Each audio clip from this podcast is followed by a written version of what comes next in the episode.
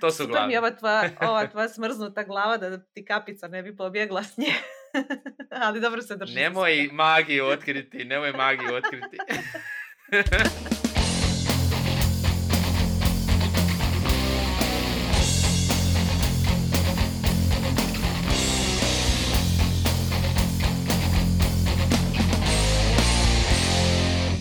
Dobar dan i dobrodošli u novu epizodu Netokracija podcasta. Ja sam Mija. Ja sam Ivan. A s nama je danas i... Ivica, pozdrav. Bok Ivice.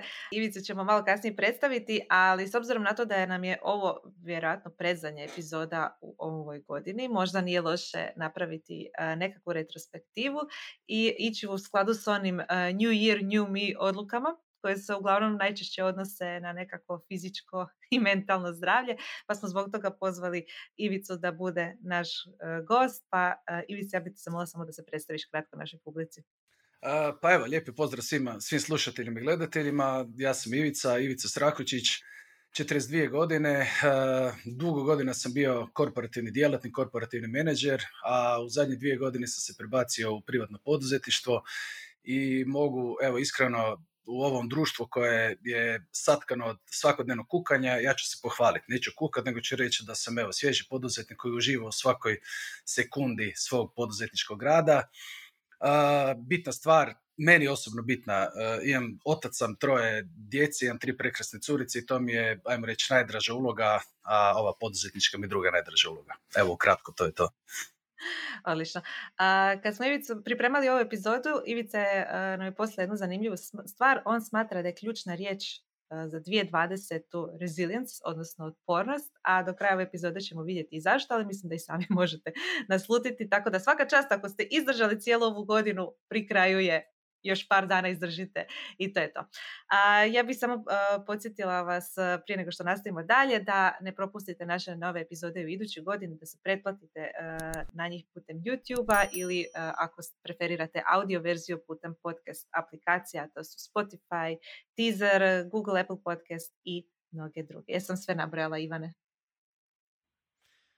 Mislim da jesi. Da, dobro. Uh, Ivice, idemo se vratiti na ovu tvoju priču uh, o tvojoj karijeri. Mene poprilično zanima što si to uh, sve radio u korporacijama i uh, kako se dogodio taj zaokret da uh, kreneš i u neke privatne uh, poslove koji zapravo i imaju i nemaju toliko veze sa tvojom dotadašnjom korporativnom karijerom. Da, pa evo, nekakav početak, dakle, nakon fakulteta i nakon odsluženog vojnog roka, prvi nekakav ozbiljan posao mi je bio, pardon, moram napomenuti da sam za vrijeme faksa isto radio svakakve poslove, ali ajde, recimo, ova prava karijera je počela uh, u jednom malom regionalnom uh, trgovačkom uh, lancu, Era Tornado. Taj lanac više ne postoji, kupio ga je Mercator, kojeg je kasnije kupio Konzum i dalje znamo svi cijelu priču. Tu sam radio nekoliko mjeseci, i nakon toga sam dobio priliku pridružiti se Heinekenu. E, to sam naravno objeručki prihvatio, rad u jednoj tako velikoj, poznatoj i cijenjenoj kompaniji. Tamo sam proveo tri godine, počeo sam kao asistent u trade marketingu. Nakon godinu i nešto sam se nakon jednog velikog projekta kojeg smo uspješno napravili, radila se u organizaciji Karlovačkog kornera na svjetskom prvenstvu u Njemačkoj u nogometu dvije tisuće šeste.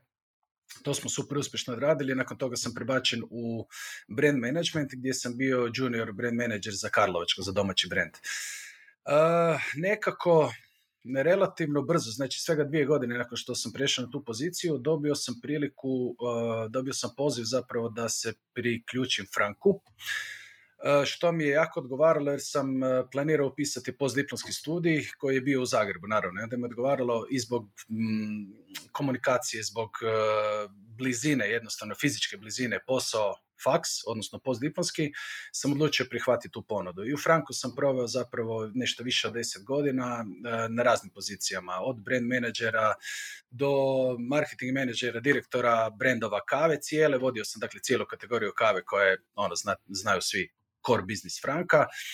I zadnje dvije godine sam proveo na poziciji direktora projekata, što mi je bila onak iznimno zanimljiva pozicija, međutim, Uh, to se dogodilo u jedno krivo vrijeme.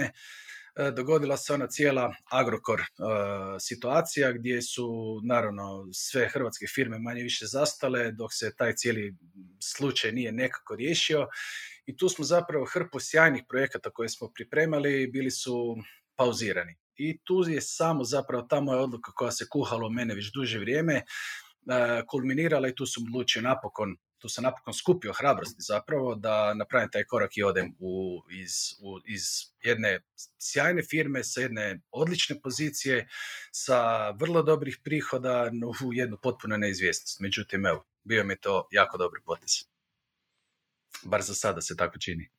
Pa evo, znači, mi smo se zapravo, Ivice, upoznali baš kad si bio, znači, u Franku, kad si, ono, već bio na tim jakim pozicijama, ali već si tad razmišljao kao, pa mogao bi krenuti, ono, s blogom, mogao bi krenuti u te teme, uh, jako te je kopkalo, kad god bi o tome pričali, baš se vidjelo da, ono, u tebi kuha na taj način da je samo pitanje vremena, što je, bio te, što je bilo ono što je presudilo, jel to baš bilo taj moment gdje, aha, okej, okay, ovo je ono sad ili nikad, šta te potaknulo u konačnici? Da, do, dobro si rekao, da, poznajemo se dugo, dosta dugo već godina i često smo pričali o tome. Ja sam tebi ispitivao o tvojim početcima i uvijek su me tak, uh, uspi... e, pala ti je kapica. Uh, te uspješne pričice su me uvijek zanimale. Da, skušao sam. Uglavnom, uh, samo ti nastavi, pot, ja ću namještati. Potrefili su se dvije stvari. Ta već spomenuta situacija s Agrokorom gdje je sve nekako stalo i gdje smo zapravo godinu dana radili, sve to bilo super, ali smo radili kao stalno nekom očekivanju što će biti. E, igrom slučaja te godine, to je bilo dvije tisuće osamnaeste, prije dve godine navršio sam četrdeset. E, i onda su počele one unutarnje ovoga, pa aha, dobro, jel to to? A s tim da moram napomenuti da sam od uvijek nekako me privlačio taj poduzetnički svijet. Dakle, još dok sam išao u srednju školu, bilo ono, joj, pa hoću ići na faks ili ne, možda bi trebalo, ima sam ono svakakve fantazije od toga, da odem na brod, konobarit dvije, tri godine, pa zaradim neku lovu, pa otvorim nešto i tako dalje. Međutim, ajde, srećom nisam to napravio, upisao sam faks, završio, počeo raditi u korporaciji, zavolio to, međutim, stalno me kopkala ta ideja poduzetništva. I onda, ovoga, kažem, ta kombinacija te dvije tisuće osamnaeste koja je bila čudna, dosta u tom korporativnom svijetu, ne samo meni ili Franku, bila je općenito čudna i specifična, do toga da imam četrdeset godina i da sam osjećao da je ispred mene još nekakvih deset vrhunskih godina kad mogu stvarati nešto. I poslije dolaze super godine. Dakle, danas taj nekakav životni vijek i produktivnost, to se jako, jako produljilo. Međutim, za stvoriti nešto od nule smatram da ipak bolje krenut relativno ranije. Vidimo danas da, evo, jučer sam čitao jedan članak o dečku, vi ste vjerojatno popratili taj case, koji je, ima dvadeset pet godina, prodaje svoj biznis za, odnosno izlistao ga je na burzi i tržišna kapitalizacija milijardu dolara. Dakle, dečko ima dvadeset pet godina, ima unicorna.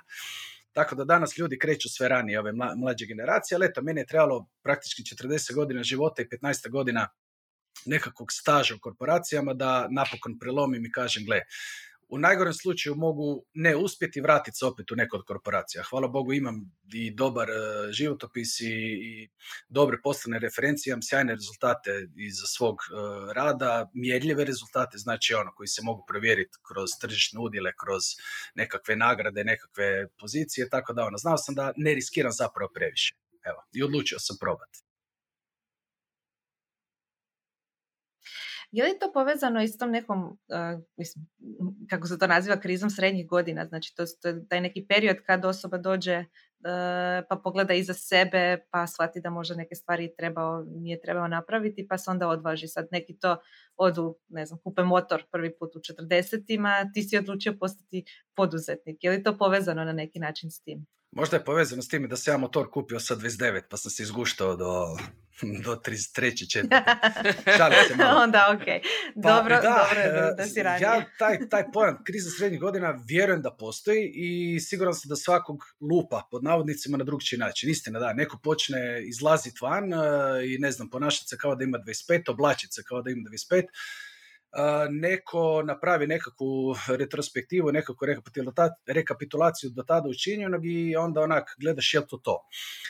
Ja, evo, kažem, moja pod navodnicima kriza srednjih godina nije bila toliko specifična jer u očima nekakvog prosječnog stanovnika tu naših prostora ja sam bio itekako uspješan. Znači ono, sve ono o čemu nekako si maštao za vrijeme faksa, ono, neka e, menadžerska pozicija, službeni auto, ručkovi večere, edukacije, putovanja širom Europe, hoteli, ne znam, sve je to u nekoj fazi e, života primamljivo i, i iskreno ja sam uživao u tome dobar dio svoje korporativne karijere. Međutim, to je možda čak povezano i sa roditeljstvom. Znači, imam, u trenutku kad sam otišao iz korporacije, e, najstarija djevojčica mi imala šest i pol godina, srednja četiri i pol, najmlađe dvije i pol. I jednostavno sam uz tu želju da probam stvoriti nešto svoje. Isto tako sam želio, naslušao sam se od starijih ljudi ono e, kako žale što nisu više vremena provodili s djecom.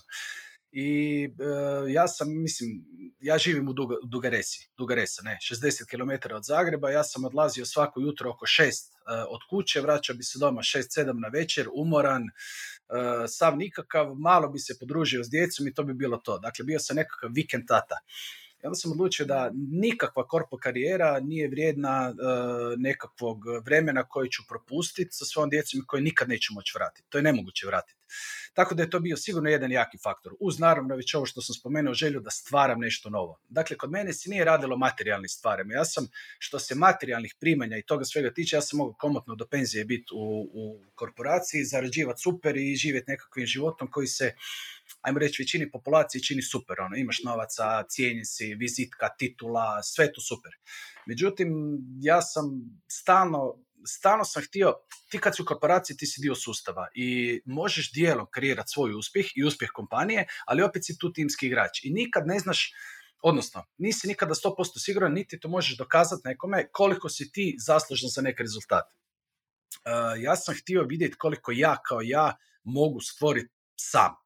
I to me kopkalo, dakle više to proces nekakav, odnosno želja za nekakvim dokazivanjem i stvaranjem, ostavljanjem nekakvog ono, nasljeđa, legacija, nego nekakva glada, ono, idem sad u, pro, u poduzetnik pa ću zarađivati ne znam kakve novce. Mislim, živimo u Hrvatskoj, ono, objektivno, ko od poduzetnika danas zarađuje goleme novce. Većina nas yes. malih ne, ali uživamo u tome što radimo i to je uz, ovo, uz ovu želju da budem što više sa djecom, evo to je prevagnulo, ta dva faktora. Kad govoriš o toj svojoj želji za stvaranjem, je li zato nastala i tvoja knjiga? I moram priznati da mi je super zanimljiv naslov od lignje do super čovjeka. Uh, što je tu lignja, a što je super čovjek? Da, knjiga zapravo nije uopće trebala biti knjiga. Znači ja sam dvije tisuće osme. godine, odmah kad sam došao u Franku, pisao sam postdiplomski Executive M B A studij gdje smo imali profesori iz cijelog svijeta i na kolegiju iz Business Communicationsa profesorica je bila Amerikanka, Mary Jo Boss, gospođa. Go, da, gospođa. Um, ona nam je na tijekom modula pustila dvadeset minutni TED Talk Tony Robinsa. Ja sam prvi puta tada čuo za Tony Robinsa i općenito tu nekakvu industriju ili, ili branšu tog nekog osobnog razvoja sam smatrao, a ono, ko tipičan Balkanac, ono, joj što će meni sad neki Amerikanac pametovat, ja sam najpametniji, ne treba meni niko, bla, bla. Međutim, taj TED Talk je bio dosta zanimljiv uh, i on kao persona mi je onak bio zanimljiv, ono, velik, jak, glasan, ono, uh, izgleda ko, ne znam, sileđija neka zapravo intelektualac vrhunski. I tu sam ja počeo malo čitati, istraživati ovo ono. I onda sam skužio da postoji jako puno dobrih autora, uh, međutim, za nijednog nisam mogao reći, e, to je to, on je sad nekakav uh, moj mentor, uh, prema kom će oblikovati sebe. Ne, nego upravo sam kod svakog od tih, iz svake prečitane knjige, iz svakog poslušanog nekog podcasta sam uzimao male komadiće koji su primjenjivi na mene, baš na mene i na ovo naše tu podneblje. Znači na, ono, X U. Neke stvari koje u Americi funkcioniraju i koje oni promoviraju, ne mogu proći kod nas. A opet s druge strane, mi znamo neke načine napredovanja i nekakve načine osobnog razvoja koji za Ameriku nisu ili za taj zapadni svijet podobni ili, ili prilagodljivi. I u biti ja sam počeo iz svega toga što sam pročitao i naučio izvlačiti sebi, za sebe, me, za mene osobno primjenjive nekakve tips and tricks. I to sam počeo zapisivati na laptop, ne? I to je krenulo ono, sedam stranica, petnaest, dvadeset, četrdeset, šezdeset i dogodio se jedan, baš, mislim, zaista nisam razmišljao da bi to mogla postati knjiga, ona ni na kraj pameti. Međutim, dogodio se jedan čudan trenutak, ja sam to uvijek pisao petkom i subota na večer, znači ono, radio sam preko tjednog korporacije, nije bilo vremena, onda dođem petak doma i u biti to me opuštalo, to mi rješavalo stresa, ono, sjest za laptop i pisati, izvlačite neke stvari za sebe. I jednu subotu na večer ostavio sam laptop upaljen i otišao sam se istuži, istuširati. I vratim se nazad i vidim supruga moja čita. I sad ona onak čita, ja ono daj, pusti to kao ono. Ne, ne, ne, baš je zanimljivo i sad ona to pročita i kaže pa ovo je ono super, ovo je zanimljivo, ovo je ono, baš ono, veli ti to knjigu počeo pisati. Ja ono, počeo se smijati, da ono knjigu, ja knjiga. Mislim, volim čitati, ali nikad nisam razmišljao da ću napisati knjigu. Međutim, evo, te stranice su narasle na preko dvjesto stranica. Zaista, mislim, to je onak, iz gušta sam to radio. I sebičnih razloga, naravno, da pomognem sebi, ne. Međutim, počela me kopka ta njena uh, ideja, knjiga, knjiga, knjiga. I onda sam poslao taj rukopis, uh, taj Word file, sam poslao nekolicini svojih najboljih prijatelja da bace oko i da, da mi daju nekakav feedback. Nisam uopće govorio da je to knjiga. Sam se rekao, gledaj, imam nešto napisano, ajde malo bacite oko, pročitajte. I uglavnom njihov feedback je bio odličan. Kao, ovo je super, ovo je ono, jako dobro, pa daj, hoćeš to objaviti. I onda sam malo počela me ta ideja. Objava, knjige, publisher, ne publisher, self-publishing. Tu sam došao do Amazona, do Kindle, uh, Kindle Direct Publishing uh, projekta. I mic po mic, da skratim priču, dvije tisuće petnaeste sam taj, tu zbirku svojih uh, razmišljenja i svojih nekakvih savjeta uh, objavio na, na Amazonu. Uh, pitala si me Mija za ime. Da, od lignje, od lignje do načovjeka. Tu sam dužan objasniti, oba pojma djeluju čudno, a jedan, ovi drugi, superhuman, djeluje i pretenciozno. Uh, prvo moram razbiti to, dakle, n- n- nije uopće bila uh, ideja da zvuči pre- pretenciozno. Znači, ja ne, kad govorim o superhumanu, o nadčovjeku, to nije, ne znam, Michael Jordan, Usain Bolt, uh, Stephen Hawking, uh, Elon Musk, dakle, to nisu ono zaista outlieri kakvih je ono, unutar svake generacije sto u svijetu. Uh, moja definicija, ono kako sam ja definirao superhumana za sebe, Uh, ono kakav sam ja htio biti superhuman, je zapravo najobičnija osoba, muškarac, žena, mladić, djevojka, bilo ko, ko će nek, na nekakvih četiri pet sebi najbitnijih polja napraviti nekakav dodatni iskorak i postati barem dvadeset do dvadeset pet posto bolje nego je bio do tada. Konkretno, da dođemo dvadeset pet posto bolju fizičku kondiciju, da uh, kognitivne performanse nabrijem za dvadeset pet posto, da dvadeset pet posto vremena uh, više provedem sa najbližim ljudima, da za dvadeset pet posto poboljšam balans privatnog poslovnog.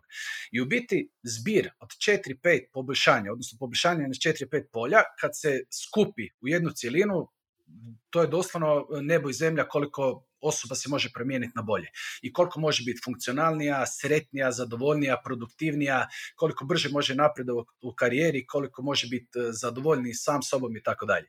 Znači, ta definicija superhumana je ti, ja, bilo ko od nas, ali upgradeana verzija. Ne znam, evo, jesam uspio to dobro objasniti. A sama ta lignja... Ha, ne znam, evo, vjerujem da svi koji slušaju i gledaju su bili, odnosno ne bili, nego su svaki dan pred nekakvim odabirima. Ono, dođeš s posla i sad umoran si. I sad imaš opciju A, otići na trening, i opciju B, uvaliti se u fotelju, uzeti, ne znam, krafnu nekakvu čokoladu i to jest. I u biti imate ono, ko oni crtićima, imate tu ono, dobrog sebe i lošeg sebe, ne? I sad ovaj dobri te nagovara, ajde odradi trening, bolje ćeš se osjećati, bit ćeš zdravi i ovo. Ono, ove loše govori, ba daj, pusti, ono, pusti budalu, sam ti pojedi tu krafno, odmori se, zaslužio si i tako dalje. E, tog zlog sebe sam nazvao lignja. Zašto? Zato jer, za sebe naravno to govorim. Zato jer ta lignja, recimo kad kažeš danas neću trenirati, odmorit ću se. Danas neću pročitati neku dobru knjigu, pogledat ću Netflix, nešto, neku zabavu. Danas neću da, ovo, danas neću ono. I u biti prestaneš ulagati u sebe intelektualno, prestaneš ulagati u sebe fizički i onda postaneš ono tipičan, neću reći Balkanac, nego tipičan nekakav, ne, ne znam uopće kako bi to definirao. Dakle, znate ono, šećete gradom i vidite ljude na tramvajskoj stanici. Umorni, pokisli, vidite im pesimizam u očima. Ono, doslovno me to podsjeća na nekakvu lignju koja u sebi nema ni energije, ni drajeva, ni ničega. E, zato sam to nazvao. Dakle, svako od nas to ima u sebi. Ja znam da je ta moja lignja golema. Znači, ja sam veliki hedonist. Ja obožavam puno jest. Obožavam jest loše stvari i meni treba golema snaga volje da izaberem dobru hranu, ispred one loše. Tako da ta lignja, famozna, u meni je iznimno jaka. Ja svaki dan vodim bitku s njom. E, I svako od nas ima to u sebi, međutim, naš uspjeh će determinirati našu sreću koliko mi uspijemo e, tu lignju pobijediti. Za to naravno postoje način. I o njima pišem i u knjizi i o njima ovoga, govorim na svojim edukacijama. U dvije tisuće dvadesete se čini da zapravo smo imali tešku godinu, u kojoj zapravo, da, da smo svi, da, da ono, svi smo morali se izboriti da bi mogli uopće da. preživjeti ovu godinu koja je, hvala Bože, sad pred krajem, ali da smo na kraju isto tako postali, kao što si rekao, u neku ruku lignje, jer smo bili zatvoreni. Zatvorile su se u jednom trenutku teretane, pa otvorile, pa sad opet zatvorile, uh, u trenutku ovog podcasta vjerojatno su i dalje zatvorene. Uh, zatvorili su se uredi, krenuli smo biti doma, znači nije bilo ni ovog puta da imaš razmišljati o tome da li ćeš na trening. Niti možeš razmišljati o tome da ješ na trening, niti možeš ići na trening. I sad iz tog iskustva s klijentima je slično kako se ljudi trenutno drže i šta su neke stvari koje su se pokazale lošima, a što su neke stvari koje su se pokazale da bi mogle pomoći mu u takvoj situaciji. A, ako se ja smijem ubaciti, ja znam, evo, kada spominjemo tu lignju, da sam puno puta sebi rekla, ajme, ova godina je stvarno teška, ono, poješću to nezdravo, gledat ću Netflix, ono, samo da sačuvam neko svoje mentalno zdravlje, pa si onda popuštaš u neku ruku. Uf, ovo mi bi se dalo priče puno, ali evo, probat ću biti što kraće. Dakle, evo, ajde prvo na ovo što Ivan pitao, dakle, e, iskustva moja sa klijentima tijekom ove godine. E, ovako, ako bih... M, ako bih podijelit ću grupe uh, ljudi, ljude u tri skupine kako su reagirali. Govorimo čisto o mojim iskustvima sa mojih preko stotinja klijenata. Ne? Uh, prva trećina je potonula. Dakle, oni su se, ha, ružne riječi, ali oni su, su na neki način predali. Kad govorimo samo o nekakvom fizičkom, dakle, u trenutku kad sam ja zatvorio svoju dvoranu za funkcionalni fitness, Uh, oni su rekli, ok, to je to. Ja sam dakle svima odmah rekao, ljudi, ako želite nastaviti, uh, prebacujemo se online, imat ćemo ovoga online treninga, ali ne samo treninga. Dakle, ja u toj grupi ljudi koji su nastavili online, osim online treninga, ja tu radim za njih webinare o pravilnoj prehrani, o, pre, o optimizaciji, rekompoziciji tijela, o nekakvim, o snu, o suplementima, ono, zaista onak stvari koje mogu pomoći u svakodnevnom životu. Prva trećina je rekla, ma ne, ne, ja se ne mogu doma motivirati na ništa, kamoli na vježbanje. Druga grupa je rekla, ok, krenut ćemo, i oni su radili, ali recimo od tri treninga tjedno oni bi odradili jedan, ili bi odradili dva, ili bi dva po pola odradili. Znači, teško su prihvaćali tu, tu ajmo reći, novo normalno, a to je da ako žele ostati u kakvoj takvoj formi, da trebaju vježbati od doma. Treća skupina ljudi, e, za ovu prvu bih rekao, ono, kod njih je lignja prevladala. Znači, ono, a, teško mi je, sad se idem utješiti sa hranom. Dakle, lose, lose, ne. Dosta je dovoljno što su nam okolnosti stvorile tešku situaciju i sad još idem sam sebe nagraditi sa nečim što mi čini loše. Što mi truje tijelo, što mi čini debelim, mlitavim, nikakvim, ne. Uh, treća skupina ljudi, e, to su ljudi od kojih ja mogu nešto naučiti. Znači, mi smo imali tri treninga tjedno, još uvijek ih imamo, kao ovo što Ivan rekao, ponovo smo u tom lockdownu, ponovo dvorane ne rade. Međutim, ja imam ljude koji umjesto tri puta tjedno, koliko su kod mene trenirali u dvorani, sada treniraju šest puta tjedno. Dakle, ljudi odrade ponedjeljkom live sa mnom u grupi, uh, ja im snimku ostavim, mi imamo dakle zatvorenu Facebook grupu, ja live broadcast uh, kad završi ostavim ga kao snimku i ljudi odrade drugi dan ponovo taj isti trening. Dakle, dakle imamo ljude koji će doći nakon ovog lockdowna jači, spremniji i zdraviji uh, nego što su bili prije lockdowna. Tako da opet ponavljam, mi je ovo što se rekli isto, kad te okolnosti natjeraju, ah, sve je loše, pa ajde, znate ono, ne znam, evo, usporedit ću to sa nekakvim dijetama. Uh, pazi što jedeš na dijeti si i sad pojedeš prvo nešto loše, ne znam, pojedeš komadi čokolade i onda ti se u glavi dogodi neki klik i kažeš, shit, ono, upropastila sam dijetu, i onda umjesto te dvije kockice pojedeš cijelu čokoladu, pa još napolitanke, pa još poslije kolače, tortu i picu na kraju. Dakle, to je to. Kad, nas, kad se otvore ona vrata, nekakva svo zlo izađe van. Kako odjedno. Si znao da sam sve to napravila? Po sebi mi ja. Znam po sebi. Tako da sve mi je to poznato. E, tako da opet se vraćamo na ono što je najbitnije. Najbitnije je taj mindset. Znači, e, to pokušavam stalno, godinama sam sam sa sobom vodio te borbe. Nakon što sam postao itekako svjestan toga, sam počeo to promovirati kroz svoje društvene mreže sa svojim klijentima, sve stvar glave. Znači, nema, nema tih okolnosti. Evo, ja, evo, samo opet vratimo se na taj nekakvi, nekakvi tjelesni fitness, ne? Ja danas imam dvije dvorane za vježbanje. Dakle, imam dvoranu od sto dvadeset kvadrata uh, gdje radim sa klijentima i imam doma u sklopu svoje kuće svoju privatnu teretanu od dvadeset tri kvadrata. Imam uvjete za trening kakve ima malo ko u Hrvatskoj. Znači, sjajne, fantastične. Uložio sam dosta novaca u to i to mi je jedna od boljih investicija u životu. Tu i moja djeca redovito treniraju i tako dalje. Međutim, to se sve dogodilo u zadnje tri do četiri godine. Prije četiri godine ja bih trenirao, dakle još sam radio u Franku, uh, imao sam klizno radno vrijeme, uh, mogao sam doći bilo kada, praktički kao direktor, mogao sam doći bilo kada na posao, niko me ne bi pitao. Bilo je mojim nadređenima bitno da se posao odradi. Međutim, ja bih prvi dolazio u Frank. Dakle, živim u Dugaresi, putujem sat vremena do Zagreba, Uh, i prvi sam, dođem na kat gore i palim svjetla. Ja još jedan kolega, evo, pozdrav Teo, on je bio drugi rano ranioc. Tada nisam imao, ne da nisam imao dvije teretane, nisam imao ni jednu, ali sam uh, vani na minus pet ispred kuće znao sam obući ono jaknu, prsluk, kapu, uzeti giru jedno šesnaest kila i ujutro po mraku raditi sat vremena trening. Mislim, nisu to bili idealni uvjeti. Daleko od toga, to su bili katastrofalni uvjeti, ali nisam dozvolio da me okolnosti ovoga spriječe da radim ono što znam da mi je korisno. Ista takva ova dvije tisuće dvadeseta. Da je dobra, nije. Da ljudi, nažalost, umiru, umiru. Da ljudi ostaju bez posla, ostaju. Da propadaju mali poduzetnici na veliko, apsolutno da. Mislim, situacija je loša. Ali opet, ono, što sad? Ajmo se sad zatvoriti svi u kući i plakati. Jel to rješenje? Nije. Mislim, ja sam pročitao jako puno e, biografije uspješnih ljudi. Ono, neki od najuspješnijih ljudi su bili u kriminalno lošim situacijama. Ono, doslovno nisu imali za jest, na kraju su stvorili kompanije vrijedne stotine miliona dolara. Ne? Tako da je stvar, najveća stvar je u glavi. Stvari u glavi, ako u glavi posložimo kako se spada, onda okolnosti mogu djelomično utjecati na nas. Na mene su utjecale puno ove godine, ali opet, u svakoj sam našao nešto dobro i napravio još nešto bolje, što možda u idealnoj situaciji ne bi ni napravio. Baš je to moje iduće pitanje, znači kako si se ti izborio s okolnostima ove godine, jer kako si već sam uh, malo prije spomenuo, znači ti si bio otvorio teretanu da bi ju brzo zatvorio nakon novog lockdowna, jer vjerujem da mnogima koji se bave uh, fitness industrijom ova godina nije bila laka, baš zbog tih stalnih otvaranja, zatvaranja, pa i vidjeli smo ovaj performance uh, Valentića mm-hmm. uh, uh, i vježbanja u crkvi uh, koji je bio znak protesta, ono, zašto se neke... Uh, institucije zatvaraju, a druge uh, ne. Uh, pa ako možeš kratko ispričati, znači kako je to utjecalo sve na tvoje poslovanje i što si zapravo napravio da to kompenziraš? Može. Ako mi dozvoliš, samo bi se vratio godinu dana unatrag. Dakle, meni fitness kao fitness biznis nikad, ja nisam dao otkaz kao direktor iz Franka da bih bio fitness trener i bavio se vježbanjem s ljudima uživo. Uh, moja, dakle, uh, moj glavni uh, odabir moje sadašnje karijere je biti uh, edukator ili konzultant, možemo to nazvati uh, kako god.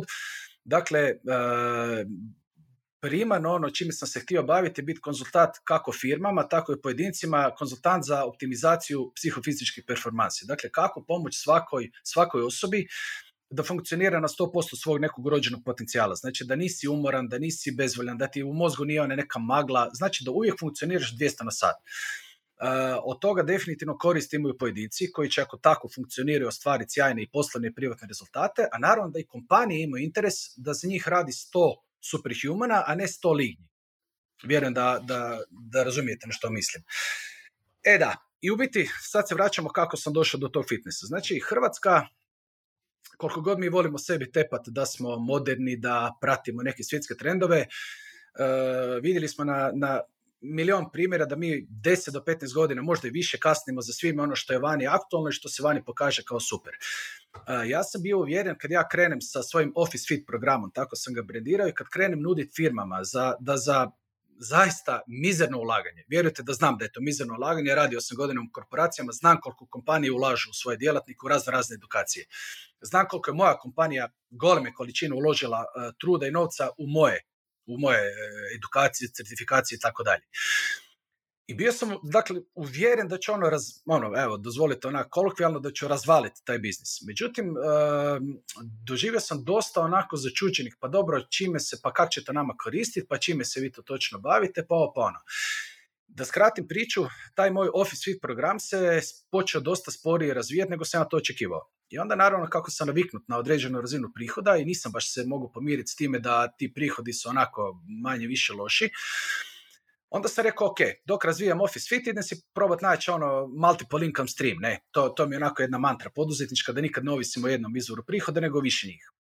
I u biti to je krenulo tako jako banalno. Dakle, dao sam na privatnom Facebook profilu, sam stavio status da pokrećem grupno vježbanje na otvorenom, znači ono street workout, uh, i da ako neko želi se dovesti u malo bolju formu, ako želi biti stručno vođen, ako želi naučiti dosta toga o svom tijelu i o svom napretku, da mi se javi. Javili su mi se, to je bilo prošle godine, dakle dvije tisuće devetnaeste u četvrtom mjesecu, drugi četvrti, tako nešto. Uh, Javile su mi se tri cure da bi šest mjeseci nakon toga ja imao blizu stotinjak klijenata. Znači, to se razvilo van svih mogućih očekivanja. Wow. Kako je došla jesen, nismo više mogli trenirati vani, onda sam se privremeno snašao tako da sam iznajmio uh, hol od osnovne škole, jedne od dvije, tu kod mene u Dugaresi, pa smo tamo radili. Međutim, i tu mi je taj kapacitet ubrzo postao premali i onda sam onako dosta hitno tražio poslovni prostor gdje bih mogao otvoriti dvoranu za vježbe. Dakle, ja nemam teretanu, to ne radi ono dvadeset četiri sata na dan, to radi isključivo kad sam ja tamo i kad ja vodim te grupne treninge. I uglavnom, opet da malo ubrzam priču, drugog prvog ove godine, dakle drugog siječnja ja sam otvorio svoj Human Performance Center i tu sam u idućih dva tri mjeseca dobio još novih klijenata. I onda uh, kreće Wuhan, Kina, šišmiš i uha, plac i kreće pandemija koja ono svima remeti planove, pa tako i meni. I devetnaestog trećeg dolazi odluka nacionalnog stožera da se svi fitness centri, dvorane za vježbanje i tako dalje zatvaraju. Uh, s tim da sam ja zatvorio čak pet dana ranije jer sam primijetio da su ljudi dosta zabrinuti. Ja sam četrnaestog trećeg Uh, rekao ljudima, rekao ljudi, ajmo sad uzeti pauzu tjedan dana dok ne vidimo kako će se situacija rasplesti. I ovoga... pet dana kasnije je zaista sve zatvoreno. I to je trajalo dobro dva mjeseca. Znači, ono, otvoriš nešto, uložiš popriličan novac u nešto, krene van svih mogućih očekivanja i nakon dva i pol mjeseca moraš staviti ključ u bravu. Znači, bilo je loše i nismo naravno znali ni koliko će to trajati, ni, ni ništa. Ok, trajalo je koliko je trajalo, trajalo je dva mjeseca. Moram priznati da u ta dva mjeseca nisam nešto posebno radio. Jesam, radio sam sa tim svojim ljudima online. Međutim, nisam iskoristio to vrijeme da stvorim još nešto, da razvijem još neki, još neki izvor prihoda. Nego sam ono, odmarao sam se, bio sam doma sa obitelji, cure mi nisu išle u školu, supruga radi kao profesorica u školi, ni ona nije, ona je radila online nastavu. Uglavnom, bili smo dosta doma i uživali smo u tom nekakvom miru. Uh, međutim, uh, paradoksalno je da mi se sa početkom ove godine Office Fit počeo jako, jako razvijati. Znači, uz to što sam teretanu doveo na jedan visoki nivo, da su mi... Da konačno. Sam, da, konačno, da. Uh, obavio sam prošlu jesen i kroz ovu, dakle, prošlu zimu hrpu tih nekakvih sales pitcheva gdje su ljudi počeli napokon reagirati odlično. Uh, bio sam uh, u intenzivnim pregovorima i sa I T kompanijama, i sa bankama, sa velikim hrvatskim bankama. Uglavnom, to izgledalo sve divno i krasno. Već sam imao praktički Uh, neke ugovore potpisane, imao sam i dogovorene, neke usmene, to je trebalo sve završiti uh, iznimno pozitivno. Međutim, kad je korona udarila, kad se dogodio taj prvi lockdown, kompanije su jednostavno se smrznule. Mislim, nije me to čudilo, radio sam u, u jedne takve iz dana da kad god je neki, ajmo reći, neočekivani poremećaj, prvo što se reže, režu se budžeti. Sve se zaustavlja, sve se stopira, sve osim naj najnužnijeg. A nažalost, poslodavci u Hrvatskoj još uvijek ne shvaćaju da je zdravlje i performanse njihovih djelatnika, da je to najnužnije, da je to jedna od najnužnijih stvari. Uglavnom, dogodio mi se, uh, imao sam dva, dvije uzlazne putanje na dva izvora prihoda, oba su lupila u zid. Međutim, evo, to je, da sad opet ne idem pre, predugačko i preširoko, uh, preživio sam taj period, radio sam online treninge, uh, Office Fit se lagano oporavlja, evo trenutno radim sa jednom velikom multinacionalkom koja mi se sama javila nakon lockdowna, pardon, sama mi se javila ovu jesen, kao radimo i dalje od doma, ali jel možemo raditi nešto online? Rekao, naravno da možemo. Dakle, polako se ta svijest mijenja i mislim da je to definitivno u budućnosti da će kompanije tu puno više ulagati. Makar bolje da vam ne pričam kakvih je sve bila reakcija kad sam krenuo nuditi uslugu. Čak i od nekih ljudi, evo koje, ne znam sad da vam kažem imena, naravno neću, ali ljudi koji su, puni su ih mediji kao iznimno, prog... dakle to su uspješni ljudi, da me krivo ne shvatite.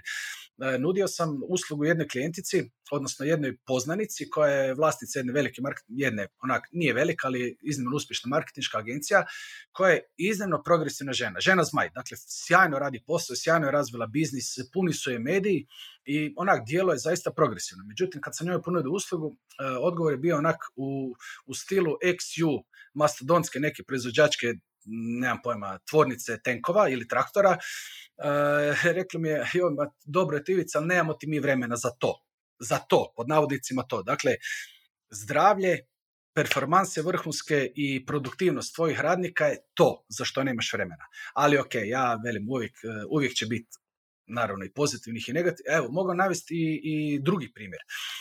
Javila mi se preko LinkedIna jedna mala I T kompanija, tada ih je bilo dvanaest, sad ih je dosta više jer se posao međuvremeno razvio. Javili su mi se, pročitali su na LinkedInu moj profil, dakle da imam BeFit Consulting, da se bavim optimizacijom performansi djelatnika i, i sanacijom sjedilačkog, prevencijom i sanacijom e, negativnih posljedica sjedilačkog stila života. I nazvala me ta gospodična, veli, jel vi zaista radite ovo što piše na LinkedInu? Pa rekao, da, radim. Evo, ono, veli, pa to je super, mi tražimo način kako svoje djelatnike, veli, mi imamo jako dobre plaće, ali imamo nevjerojatno puno posla i tražimo jako puno od svojih ljudi i jednostavno im ne možemo financijski toliko dati da bi oni to osjetili kao ekstra benefit. I veli, ovo je nešto što kao prvo treba ima, kao drugo vjerujemo da će to shvatiti kao nekakvu dodatnu vrijednost i to mi je bio prvi klijent i ono, uvijek će biti zlatnim slovima zapisani u, u, u Office Fit uh, povijesti. Uh, što se tiče, mislim, tih i I T firmi i općenito digitalca, znači ljudi očito sad sjed, sjede doma, rade hibridno, rade remote definitivno, što je preporučio nekom ko uh, možda nema, evo, trenera, radi od doma, ali želi ostati normalan i fizički i mentalno i tak dalje, kao neke ono jednu, dvije stvari koje svatko može za sebe napraviti, a da zaista će im pomoći da u dvije tisuće dvadeset prvu možda uđu malo pripremljeni. Da, mogu. Naravno, zato jer kao i u svemu i u ovom području kojim se ja bavim, stvari su iznimno jednostavne. Znači, ja ne volim ljude koji jednostavne rješenja prodaju kao science fiction. Uh, to sam, evo, sad je bio Black Friday, uh, kada? Nedavno, dvadeset prvog emitiramo, ali tako. Dakle, imali smo Black Friday prije nekih mjesec dana uh, i ako pratite malo te društvene, mislim, pratite naravno vi ko Netokracija, društvene mreže, uh, u manje više svim edukacijskim branšama, a pogotovo u fitness biznisu, uh, frcali su naslovi, ono, sponzorirani postovi, uh, ako napraviš to i to, tipo uđeš u moju grupu ili kupiš moj program ili nešto, otkriću ti sedam tajni za uspjeh, za vitko tijelo, za ovo, za ono. Uh, ja sam na to napisao jedan dosta dugačak post gdje sam ovoga napisao da za nula kuna i za nula protuusluge otkriću vam sedam istina, a ne sedam tajni, jer tajni ne postoje. Dakle, ono što pokušavam, mislim, tajni se mogu prodavati nekim ljudima koji nemaju iskustva i koji tek otkrivaju neke nove svijetove. Međutim, sve u životu najbolje stvari su najjednostavnije. Evo, isto tako sada, Ivane, da tebi konkretno odgovorim. Znači, Uh, optimizacija ne samo fizičkih nego i mentalnih, kognitivnih performansi uh, tri stupa po, po, po, odnosno stoji na tri stupa. Prvi je uh, adekvatna prehrana. Ne možemo funkcionirati ni mentalno ni fizički ako jedemo lošu hranu. Pod loša hrana ću navesti bilo koja procesuirana hrana, bilo kakva brza hrana, bilo, kaka, bilo kakva hrana krcata šećerom, krcata transmastima i tako dalje. Najbolja prehrana je, uh, Amerikanci to zovu real, real food, kao stvarna hrana. Ne? Dakle, hrana koja je prošla minimalni proces od polja ili od nekakve farme do naših želudaca. Dakle, u jednoj rečenici da me pitate što jest, reći ću ovako, hrpu povrća, umjerene količine proteina, bilo iz mliječnih ili biljnih izvora i umjerene količine voća i što se tekućine tiče čajevi i voda. Evo, to je zaista cijela jedna znanost nutricionizma svedena u jednu rečenicu. To je vrlo jedan onak paušalni pristup, ali da seciramo sa tu ovu moju rečenicu na tisuću rečenica, opet bi se svelo na, na ovu jednu rečenicu. Dakle, hrpa povrća, koja je bogato vlaknima, mikronutrijentima i, i tako dalje. E, umjerena količina, dakle, proteina danas, od proteina je sastavljene sve stanice u našem tijelu, e, dobre masti, prije svega maslino ulje, mi imamo tu hrvatsko sjajno ulje, samo treba naći pouzdani izvor i od e, tekućine, dakle, čajevi i voda. Evo, to je ukratko to. Drugi temelj e, vrhunskih performansi, ponavljam, i fizičkih i kognitivnih, je tjelesna i mentalna aktivnost. Po tjelesnoj aktivnošću bih svakome savjetovao da onih famoznih deset tisuća koraka dnevno svakako odradi. E, međutim, to nije dovoljno. Dakle, Svjetska zdravstvena organizacija je objavila podatak koji je zapravo sukus brojnih metastudija da je nekakvom e, prosječnoj osobi potrebno sto pedeset minuta e, tjelesne aktivnosti srednjeg do visokog intenziteta tjedno. Dakle, to nije malo, to su recimo tri sata tjedno, što ne mijenja onih deset tisuća koraka. Niti deset tisuća koraka može zamijeniti ovu ciljanu tjelesnu aktivnost. Tako da bi svakom preporučio da se barem tri puta tjedno po sat vremena oz, ozbiljnije onako oznoji. Bio to nekakav sprint, bio to trening s utezima, bio to nekakav visoko intenzivni funkcionalni trening vlastitom težinom ili tako dalje.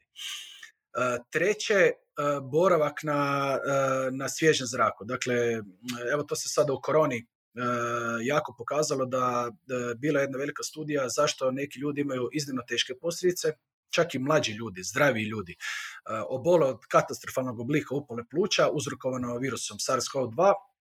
Neki ljudi ga doslovno prehodaju. Dio svakog ima veze sa genetikom i sa našom dobi, međutim našli su da je jedan faktor koji je iznimno bitan količina vitamina D u našem organizmu. A najbolji izvor vitamina D je sunce, direktne sunčane zrake koje naša koža i naše tijelo sintetizira poslije vitamin D. Znači što više boraviti vani na svježem zraku, nebitno je li vani sunce ili ne, ali naša koža kao najveći organ na našem tijelu upija tu sunčevu energiju i pretvara u vitamin D kao iznimno moćan uh, imunitetni vitamin. Uh, treća stvar, uh, odnosno nije treća, sad je to već ne znam četvrta, peta, ali reći ću ovako, sljedeća stvar, uh, san. San je, uh, o snu smo nedavno pisali baš na Netokraciji, napisao sam kolumnu, vi ste ju objavili, evo, veseli me da je dosta čitana. Drago mi da smo uspjeli tu potaknuti ljude malo na razmišljanje, jer uh, svi mi želimo biti produktivni. Ja želim raditi, mislim, meni ono da bar dan da traje četrdeset osam sati, bilo bi mi taman ili čak i još možda premalo. I onda uglavnom uzimamo vrijeme od sna. Zašto? Nećemo se uzeti vrijeme od, uh, uh, ne znam, druženja s obitelji, nećemo se uzeti vrijeme od omiljenog Netflixa, nećemo se uzeti vrijeme od Facebooka, LinkedIna, uh, Instagrama, TikToka, čega, ali ćemo se uzeti od sna. Jako loš potez. San, neću sad pričati puno o snu, kog zanima pogledajte na Netokraciji dosta detaljnu kolumnu i vidjet ćete tamo koliko je san bitan. Tako da evo, minimalno sedam sati, sedam i pol sati bi trebalo odspavati kvalitetno svaku noć. Sljedeća stvar, predzadnja, optimizacija kognitivnih performansi se ne može postići bez kognitivnih vježbi. Dakle, ono što je nekakav uteg i nekakav trening za tijelo, isto tako postoje razno razni trikovi i vježbe za, za mozak. Dakle, mi moramo stalno nešto novo učiti, stalno učiti neke nove vještine, čitati neke kvalitetne knjige, pokušati razbiti nekakve rutine. Ne znam, ako peremo zube desnom rukom, ajmo ih jedno jutro oprati lijevom rukom. Dakle, mozak će ono podivljati, jer totalno će biti koordinacija, sve ćemo biti čudno, ali takve stvari djeluju na razvoj novih neurona, na razvoj novih sinapsi u mozgu i na poboljšanje ukupnih kognitivnih performansi. I to bi ukratko bilo to. Ne znam jeste nešto proskočio, kažem, stvari su jednostavne. O ovome postoji iznimno puno detalja za one koje zanima, ali uh, jednostavno nemamo vremena, sad iću detaljnije, tako da se nastoji u ovih petnaest do dvadeset rečenica onak sažet srž te jednostavnosti. E, i možda najbitnija stvar, sve ovo što sam naveo ne vrijedi, dakle, uh, kao prvo niko se nije ni zdebljao od jednog hamburgera, niti je neko izmršavio ili postao zdrav od jedne brokule. Uh, isto tako, ako cijeli tjedan spavamo kratko i sad mislimo da ćemo nekakvim dužim snom vikendom to nadoknaditi, nećemo, to je krivo. Znači sve ovo što sam spomenuo i o čemu sam govorio moramo raditi konzistentno. Ako radimo povremeno to, ako odradimo jedan trening tjedno, ako pojedemo dva zdrava obroka tjedno i ako se samo jednu noć u tjednu dobro naspavamo, apsolutno nećemo funkcionirati ne na sto, nećemo na pedeset posto funkcionirati. Da. Žao mi je što nećemo biti zdraviji od jedne brokule, ali brokule je također početak. A, s obzirom na to da je, stvarno treba priznati da je dvije tisuće dvadeseta bila teška i, i e, nismo svi uspjeli biti super ljudi, nadljudi u njoj e, i vježbati duplo više nego inače. A, što bi poručio onima koji su eto a, da bi ono, preživjeli jednostavno, da bi na neki način uh, uspjeli proći cijelu ovu dvije tisuće dvadeseta, možda više bili lignje nego išta drugo. Što bi im poručio evo, za dvije tisuće dvadeset prvu? Mm, na što da obrate pozornost? Pa evo, to se provlači zapravo kroz cijeli ovaj podcast. Mindset. Uh, mi moramo promijeniti prije svega mindset, jer iz mindseta proizvire, uh, proizlazi sve ono drugo. Uh, mi moramo, evo ja znam za sebe, ja, meni je trebalo trideset pet godina života da ja odlučim što želim biti, kakav želim biti i, i kakav legacy želim ostaviti. Uh, jednom kad sam to ovoga odlučio i kad mi je postalo kristalno jasno, a to je ta famozna kriza srednjih godina koja možemo je tako nazvati, dalje sve moje aktivnosti proizlaze iz tog novog mindseta. Znači ne možemo mi sada, uh, puno se priča o motivaciji, znači meni, uh, ja imam rekao sam, radni se jako puno klijenata. I meni ljudi kažu, kako da se motiviram? Ja kažem, nikako. I onda ono su svi upao, veli, pa ti nas trebaš motivirati. Rekao, ja vas ne treba ništa. Vi sami sebe, o čemu se radi? Motivacija ne traje. evo, bila, bio sam prošle godine, uh, gdje je to bilo? Mislim da čak uh, u četiristo četiri agenciji, evo, uh, pozdrav Nikoli i Martini, tamo sam radio Office Fit program i sad ja pričam o jutarnjim trenizima, kako bi bilo super svako jutro odraditi barem petnaest do dvadeset minuta laganog treninga kod kuće. I sad kaže meni jedna mlada dama, veli, joj, kako ću se ja motivirati svako jutro? Pa rekao, nemam pojma, kako se motiviraš? Rekao, pereš zube svako jutro? Ona onak me pogleda, ona kao, pa perem, da. Pa rekao, kako se motiviraš svako jutro oprat zube? Pa veli ona, pa ne motivira se. Pa rekao, zašto onda radiš to ako se ne motivira? Kako kak to radiš? Pa to mi je navika, ono, cijeli život perem zube ujutro.